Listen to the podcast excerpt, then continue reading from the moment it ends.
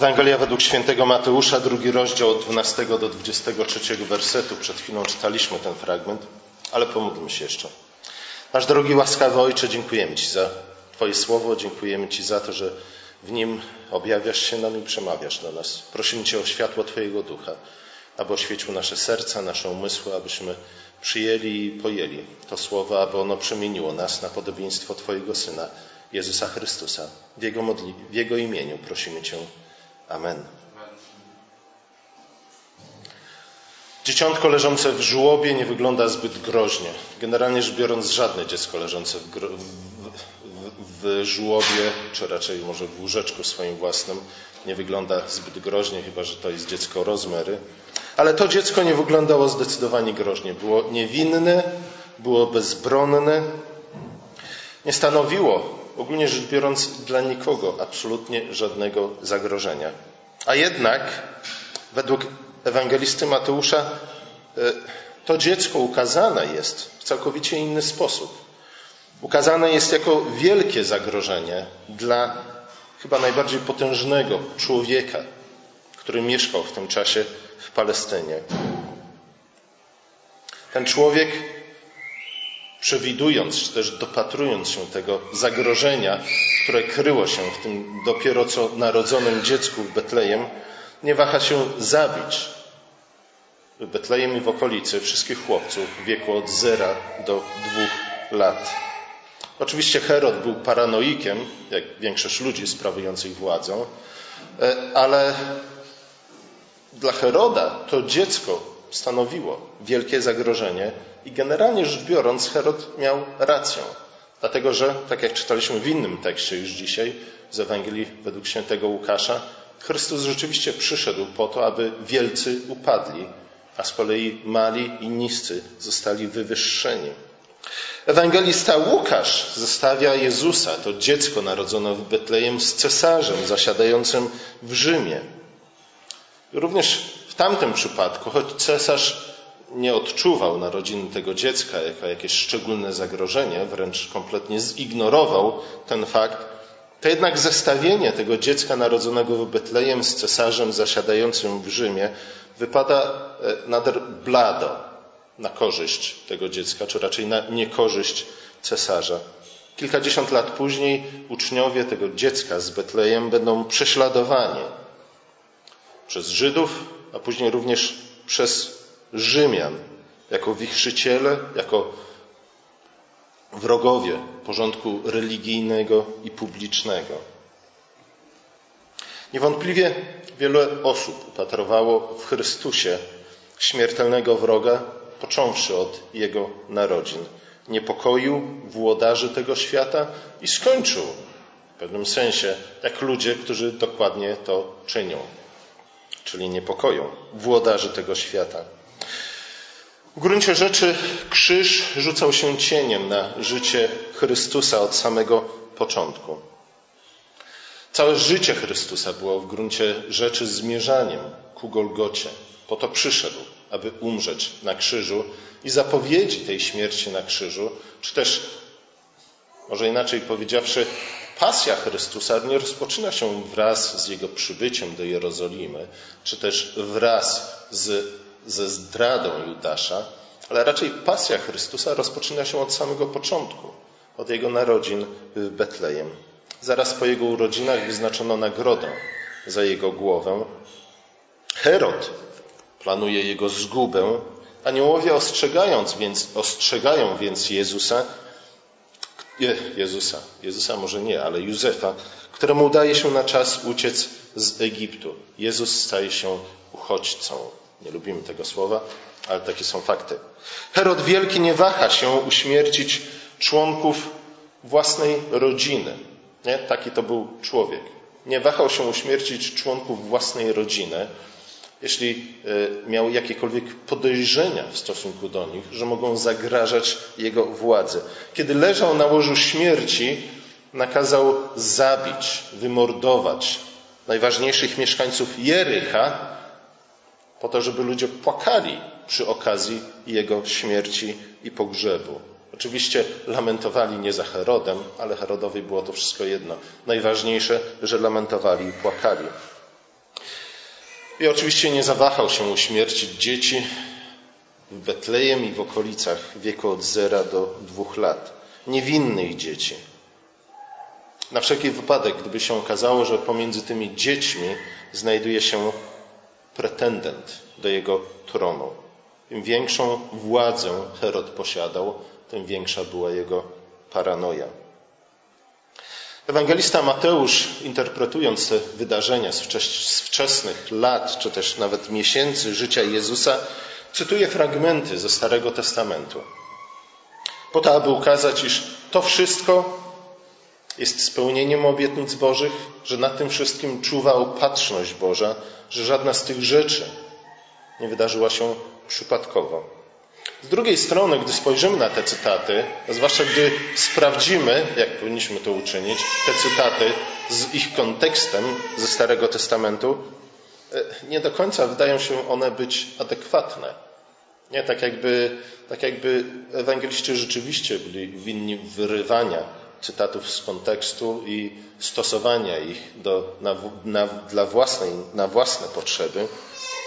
Kiedy Mateusz cytuje proroctwo proroka Ozeasza, 11 rozdział, w wersecie 15 drugiego rozdziału swojej Ewangelii, z Egiptu wezwałem syna mojego, to wydaje się ignorować fakt, że prorok Ozeasz mówi o wyjściu z Egiptu w czasach Mojżesza, nie zaś o Synu Bożym, który narodził się w Betlejem, czy też który ma dopiero przyjść. Z drugiej strony jednak Mateusz e, nie cytuję tego fragmentu bez powodu. Pamiętamy, iż zwłaszcza w Ewangelii Mateusza Jezus jest ukazany jako nowy Izrael. Pamiętamy. Drzewo, którym był Izrael, zostało ścięte, do końca wykarczowane przez Boga. Został tylko i wyłącznie pień, który był suchym, martwym pniem. To był Izrael, to wszystko, co pozostało z Izraela. I oto pojawia się różdżka, różdżka świeża, która e, wyrasta z tego martwego pnia. To jest nowy Izrael. I tym nowym Izraelem w czasach Jezusa jest jeden, jedyny człowiek, a mianowicie sam Jezus Chrystus. On jest nowym Izraelem. Jego życie ma dokończyć historię Izraela. Jako Syn Boży jest uosobieniem Izraela i zwycięża tam, czy też w tym, w czym Izrael jako naród wybrany zawiódł.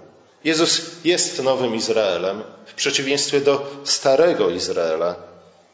Jest nowym Izraelem, który dochowuje wierności swojemu Panu i Bogu, inaczej niż było to w przypadku starego Izraela.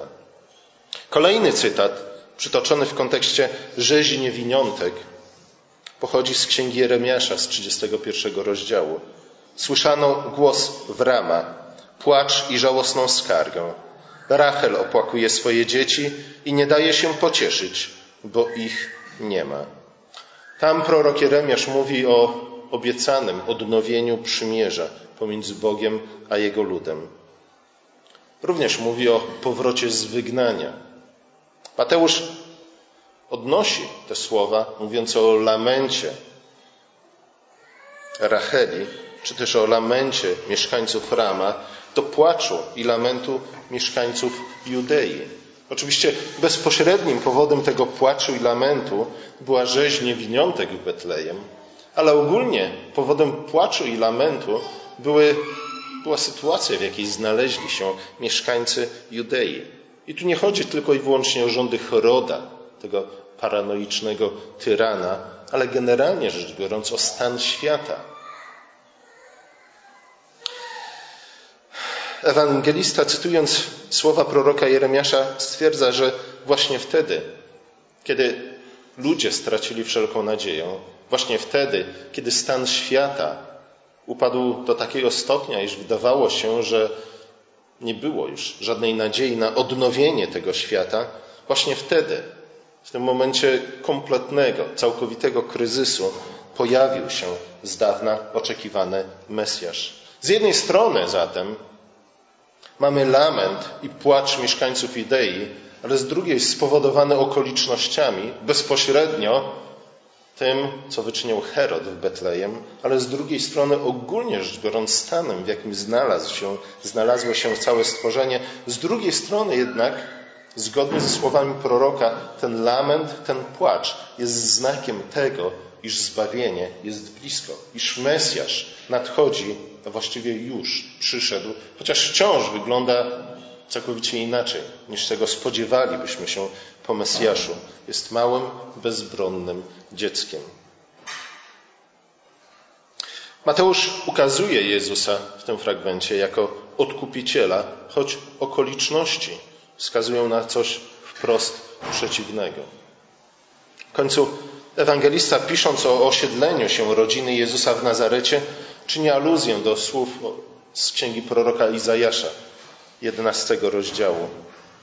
I wyrośnie różdżka z pnia Isajego, a pęd z jego korzeni wyda owoc. Mateusz stwierdza, że Jezus będzie zwany Nazarejczykiem. I tutaj winny Wam jestem kilka słów wyjaśnienia, bo to jest chyba najtrudniejsze. E, cytat, czy też aluzja raczej do proroka Izajasza, jaki znajdujemy w tym fragmencie. W tekście hebrajskim różdżka, czy też pęd, to nazir.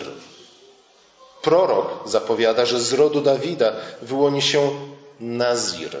Z drugiej strony mówi o tym, że wyłoni się nowy władca, który odmieni losy swojego ludu. I dokładnie to ma na myśli ewangelista, kiedy czyni aluzję do tego tekstu z proroka Izajasza.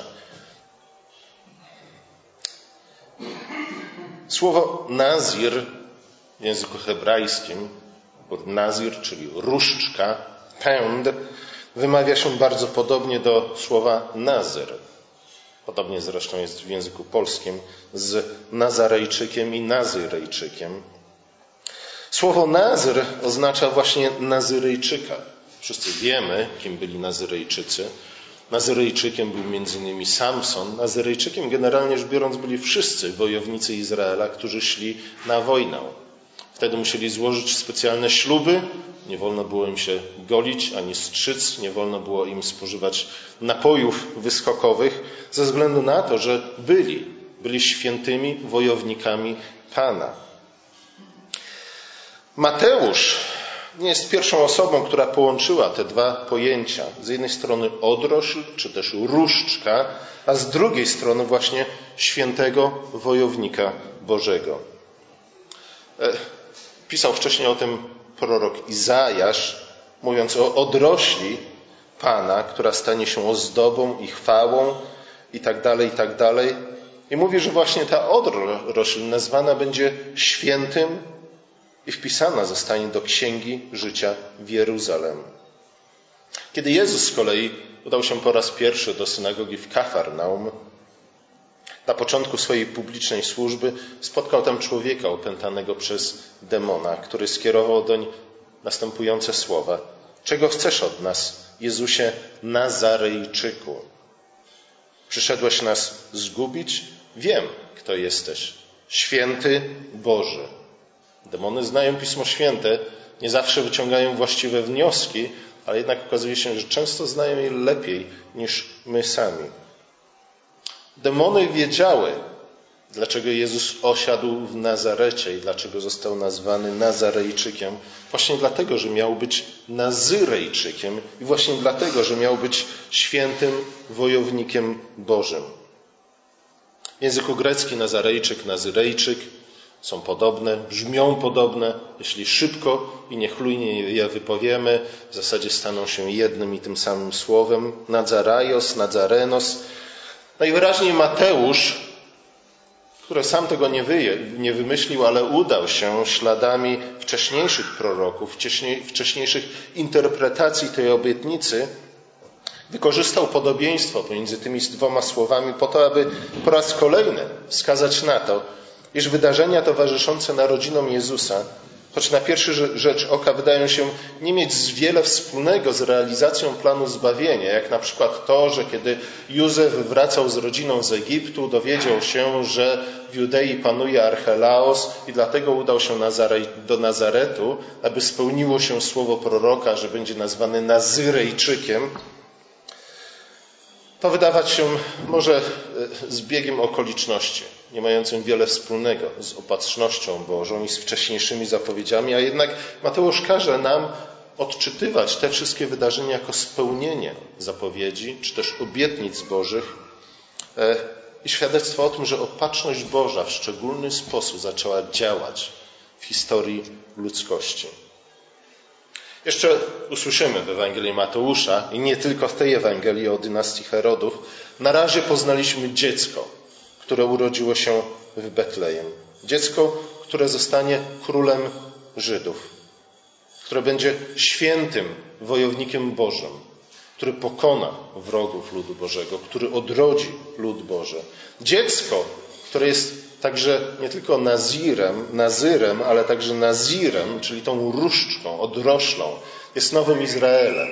Jest dopełnieniem historii Izraela. Różdżką, która wyrosła z pnia, który był kompletnie martwy i suchy i nadawał się tylko i wyłącznie na spalenie. Jest zbawicielem, odkupicielem ludu Bożego, posłanym przez Boga, a przede wszystkim jest Emanuelem, jest Bogiem z nami. Od tej pory ewangelista będzie opisywał nowy eksodus ludu Bożego, nowe wyjście ludu Bożego z domu niewoli. Tym domem niewoli stał się tym razem Izrael, sam Izrael. Ale tym domem niewoli stał się w gruncie rzeczy również cały świat, ze względu na to, że lud Boży zawiódł, ze względu na to, że synagogi, gdzie miało być głoszone Słowo Boże, zostały opanowane przez demony, ze względu na to, że świątynia, w której mieszkała kiedyś chwała Pańska, zamieniła się w jaskinię zbójców. Opatrzność Boża jest wyraźnie obecna w życiu Jezusa od samego początku. E, jednak obecność tej opatrzności Bożej i prowadzenie tego dziecka z Nazaretu przez Boga, przez dobrego, sprawiedliwego, wszechmocnego Ojca nie oznacza łatwego życia. Nie oznacza dostatniego życia. Oznacza dokładnie coś przeciwnego niż my często oczekujemy, prosząc Pana, aby prowadził nas w swojej opatrzności, w swojej dobroci, mądrości i wszechmocy przez nasze życie.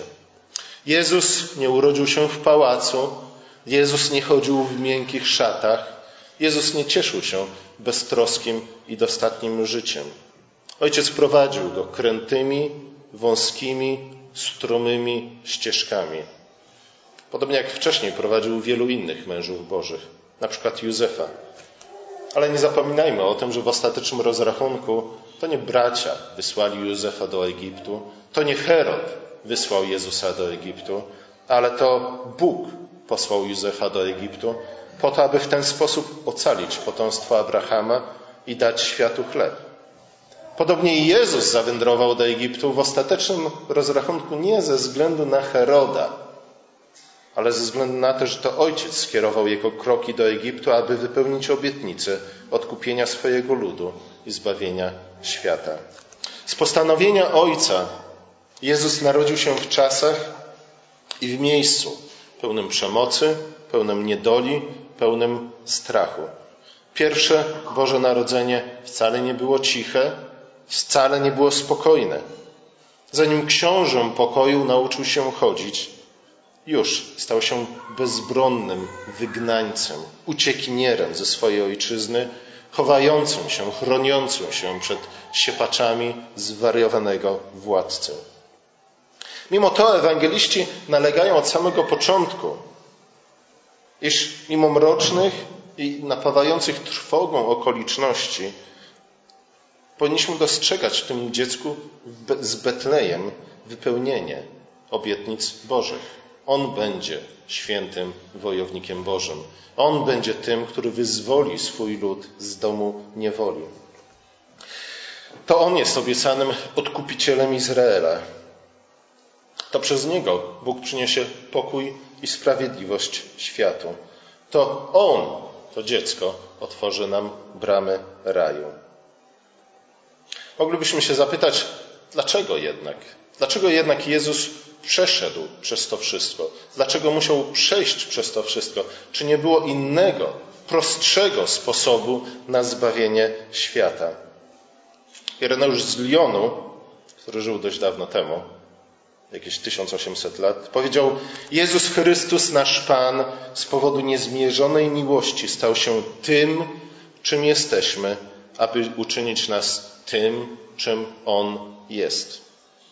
Parę wieków później niejaki Grzegorz z Nazjanzu rozwinął tę myśl i stwierdził, że Chrystus przyjął na siebie całą kondycję ludzką.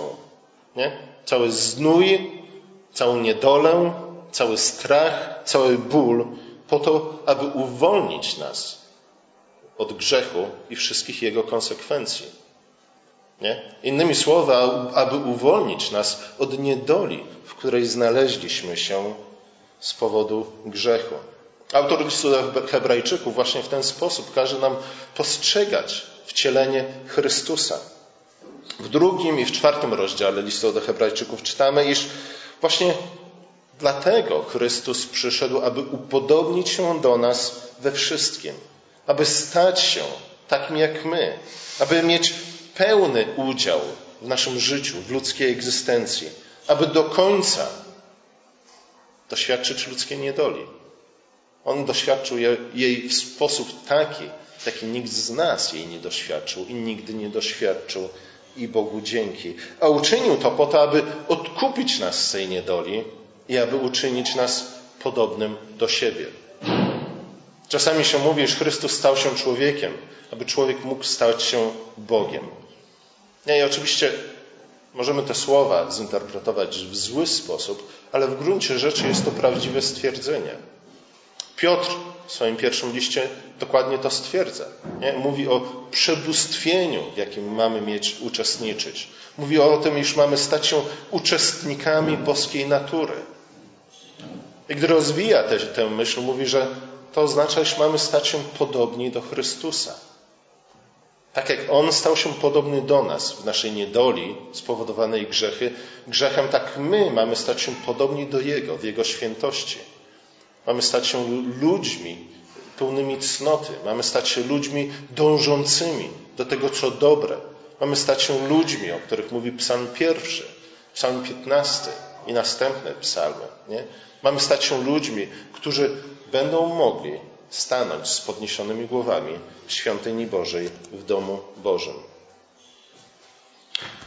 A z drugiej strony moglibyśmy zapytać, jak Jezus, Nowy Izrael, święty wojownik Boży, odkupiciel, Emanuel, Bóg z nami, jak Jezus miałby zażywać błogości, skoro przyszedł na świat, który znajdował się właśnie w niedoli, w mroku grzechu? Jakże On miałby się cieszyć łatwym życiem, kiedy świat cały cierpi z powodu przemocy i niesprawiedliwości. Jakże ten, który przyszedł po to, aby rozdeptać głowę węża, miałby stąpać bezpiecznie po ziemi. Jeśli ma być rzeczywiście Emanuelem, jeśli rzeczywiście ma być Bogiem z nami, jeśli rzeczywiście ma być Nazyrejczykiem, świętym wojownikiem Bożym, to musi być z nami również w naszej biedzie i w naszej niedoli, w naszym bólu i w naszym cierpieniu. Po to, abyśmy mogli mieć udział w Jego wiecznej radości. Amen.